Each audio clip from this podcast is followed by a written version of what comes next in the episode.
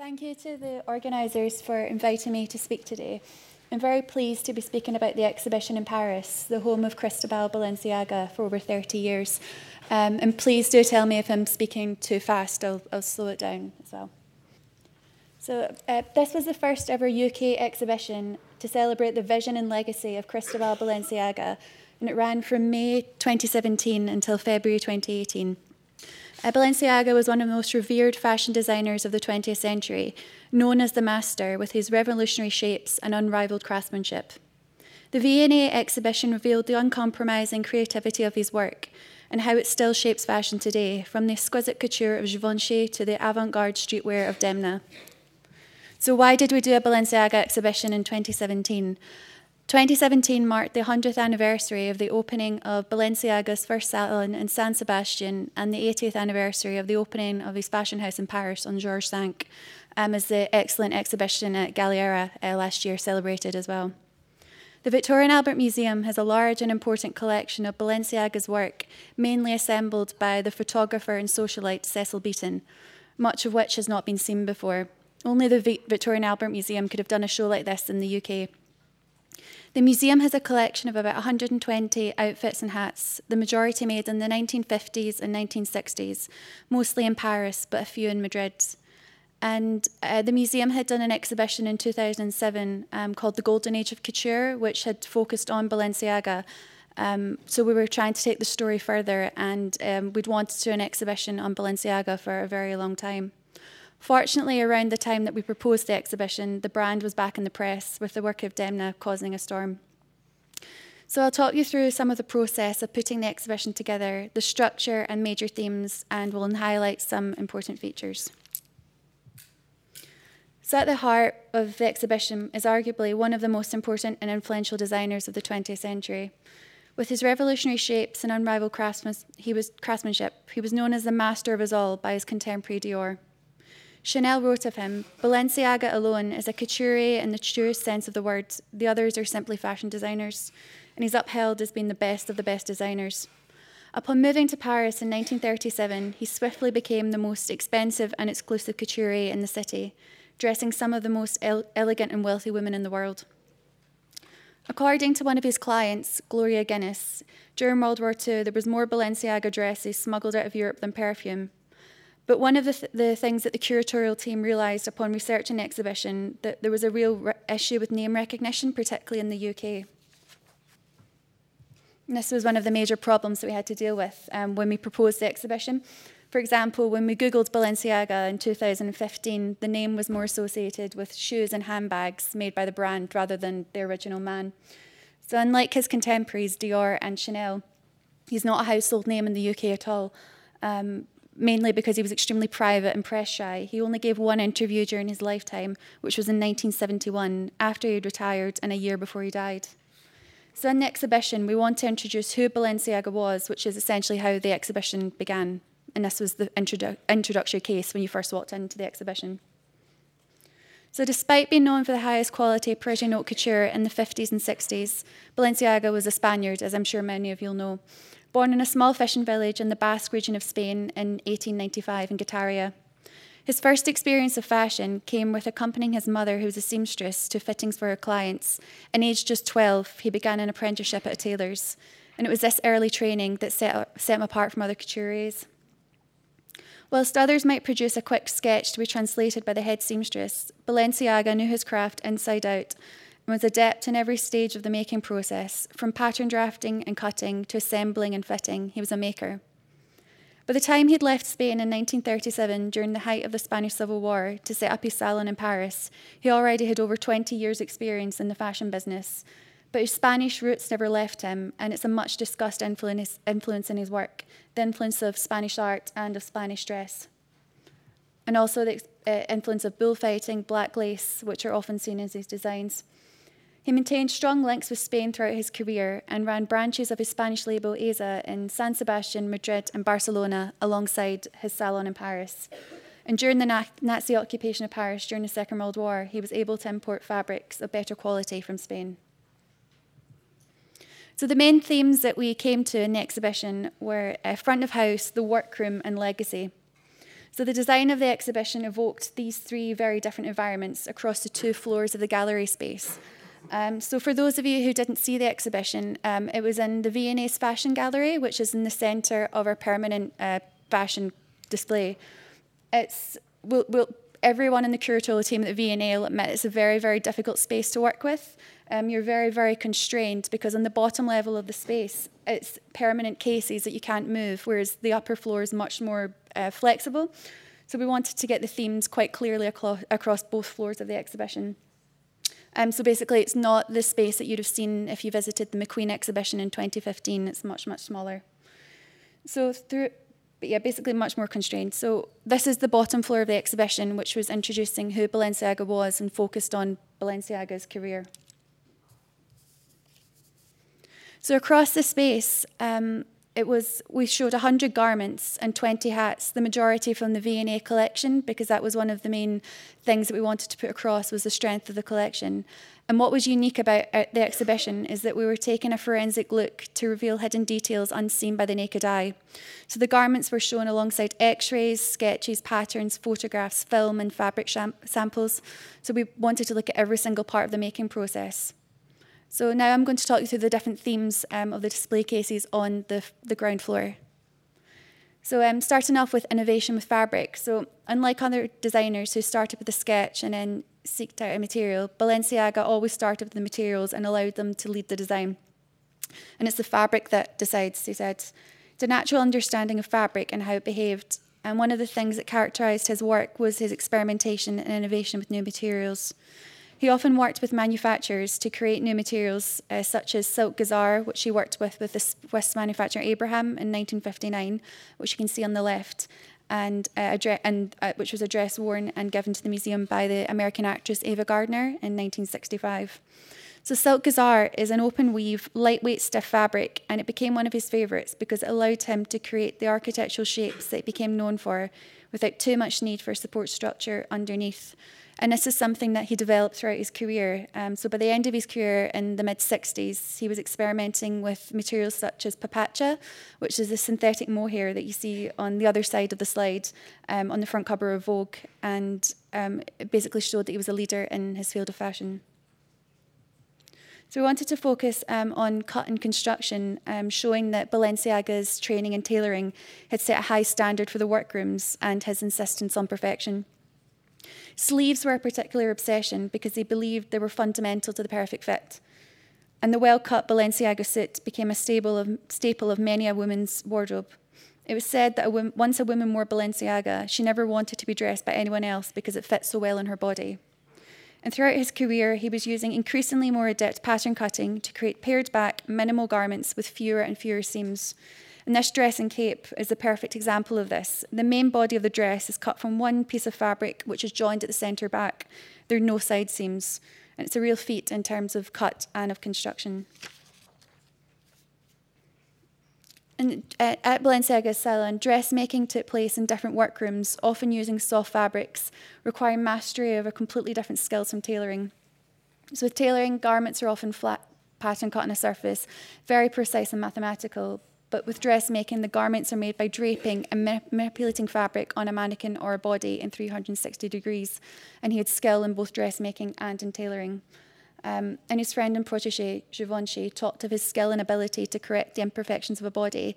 And Givenchy quoted, I remember one day we were looking at dummies of some of his clients. One was the shape of an old woman. Her back was stooped with rounded shoulders, and she had a big stomach and hips. While I watched, Balenciaga took a piece of muslin, pinned it to the dummy, and began to work with it. By seaming and cutting on the bias of the fabric, he gradually made the stooped dummy straighten, the round hips and stomach disappear, the proportions became almost perfect. It was like a miracle. And the other thing that emphasizes this is the quote that you see on the screen.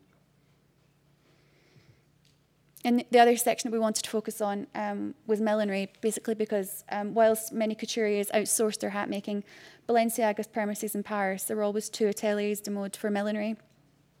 He did not design the hats himself, but worked closely with his hat designers, and they were always conceived as a part of a full ensemble. So you would often have a quite um, avant garde hat, as you see on the screen, paired with um, a quite simple skirt suit. Um, Balenciaga's hats were some of the most elaborate and surreal in Paris, uh, so much so that during the Second World War, the authorities shut down his millinery workshops, accusing him of exceeding the strict fabric allowances and encouraging the fashion for extravagant oversized hats. Another part of the process um, we want to look at was uh, embellishment as part of the workroom process. Um, so looking at embroidery, beading, and featherwork, and how he used all of these in innovative ways, um, and basically showing how he started with uh, traditional embroidery, um, such as the example you see on the left, and moved on to experimenting with plastics at the latter part of his career when he collaborated with Paco Rabanne.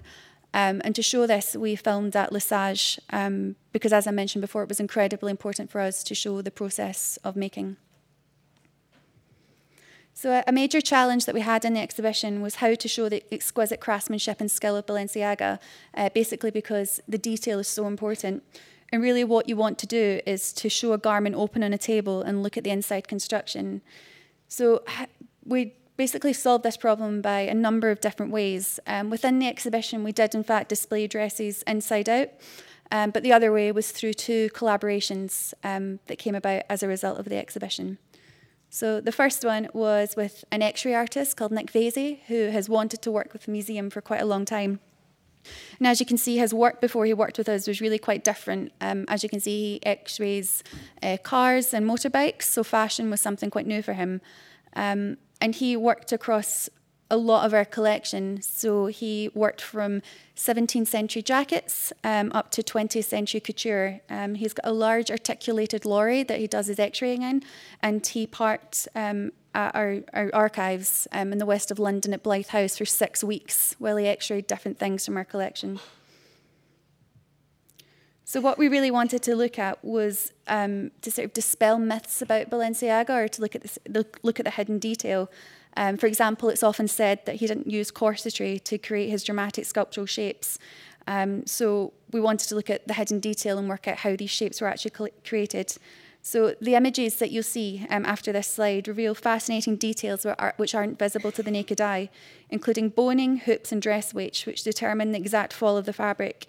Um, and two of the x-rays that you'll see actually reveal dress pins, which were ac accidentally left inside the hems by the original makers. And that's uh, what was came up with. So original slide and then that's it. Um, so on the left, as I mentioned, common misconception is that Balenciaga didn't use boning or corsetry, um, whereas this example from 1954, which was the first Balenciaga garment to come into the V&A collection, uh, shows all of that plus panniers. And it shows a subtle internal hooping that supports the garment's many swathes of fabric, uh, revealing how he fashioned one of his most ambitious designs. The middle one um, reveals the two dress weights, um, which pull down in the fabric, uh, creating the perfect shape. And the right one, which I showed in an earlier slide, uh, which is dubbed the tulip, um, made for the Hollywood actress Ava Gardner. It looks incredibly simple at first glance. What's that? Um, but the X-ray reveals the complex inner workings of the garment. Um, and this is the example you can see the pins that have been left in uh, by the seamstress. And then the other collaboration that we did that showed off the, the hidden details was a collaboration with London College of Fashion um, with their master's pattern cutting course. So we worked with key objects from the collection, um, and the students over about eight weeks created toiles um, to work out the process of construction. And the toiles that you see here were then displayed in the exhibition alongside the garments that they represent. Uh, by far, the most difficult one was the balloon hem dress, the one on the left hand side. Um, that took that student about 12 weeks to recreate. So, uh, how we finished, or one of the kind of last finishing points in the downstairs part of the exhibition was looking at shaping fashion um, and the silhouette. Because what we wanted to put across was Balenciaga's contribution to fashion is revolutioning the, the shape of women's wear at a time when it was still dominated by the hourglass look introduced by Dior. So he was moving away from a focus on the waist with more modern shapes, such as balloon hems of the 50s, the sack dress, the baby doll, and the barrel line. And to the incredibly abstract shapes he was creating towards the end of his career, um, such as the, the envelope dress, which you see on the far right. And these were designs that built architecture around the body rather than follow the silhouette.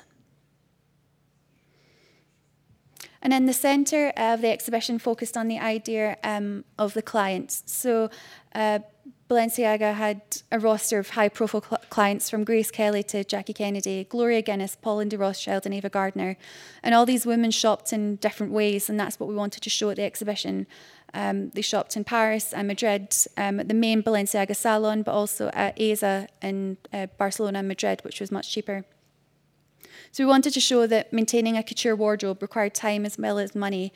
Um, each garment required up to three fittings the first to take the measurements, the second to fit the toile in a lightweight muslin or calico fabric, and the third for adjustments for the final fabric. And for special clients such as Mona Bismarck, Balenciaga would have a dressmaker's stand that was padded to her exact dimensions so that the first fittings were not essential.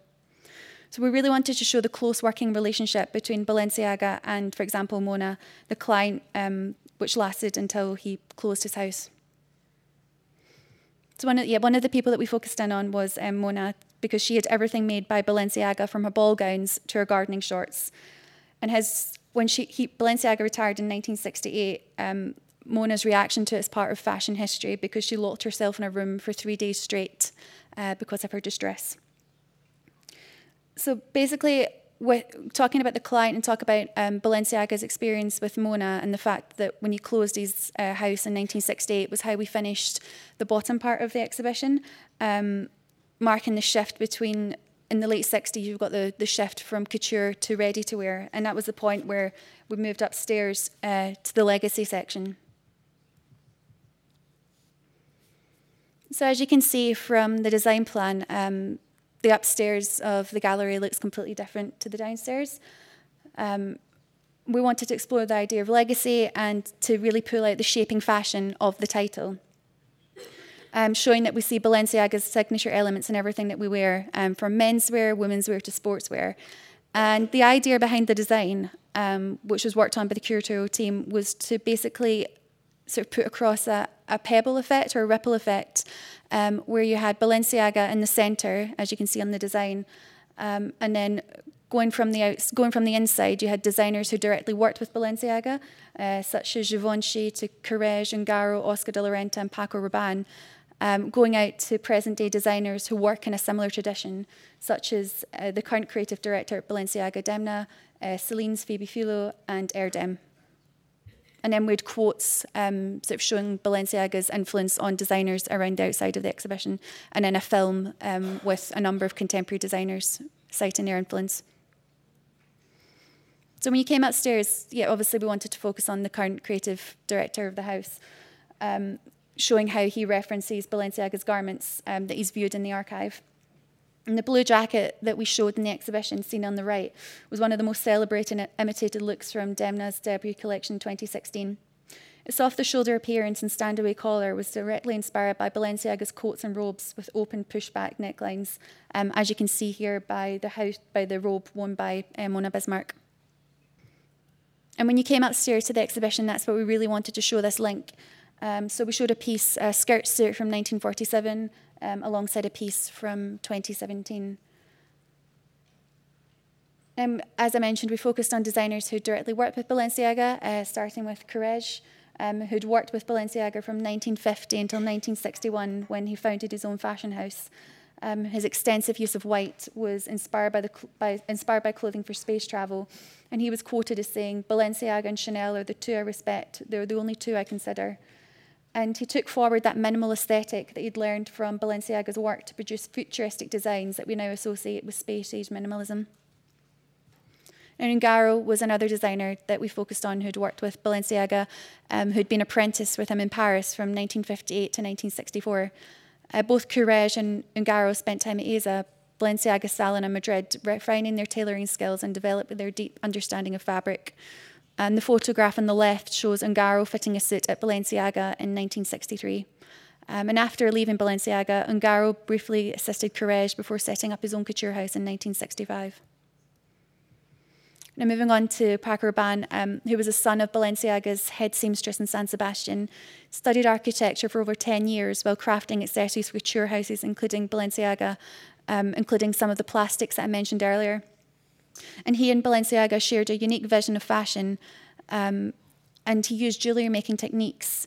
Um, so by the 60s, he became a leader in experimental fashion, employing unconventional materials such as plastics, metal, and leather.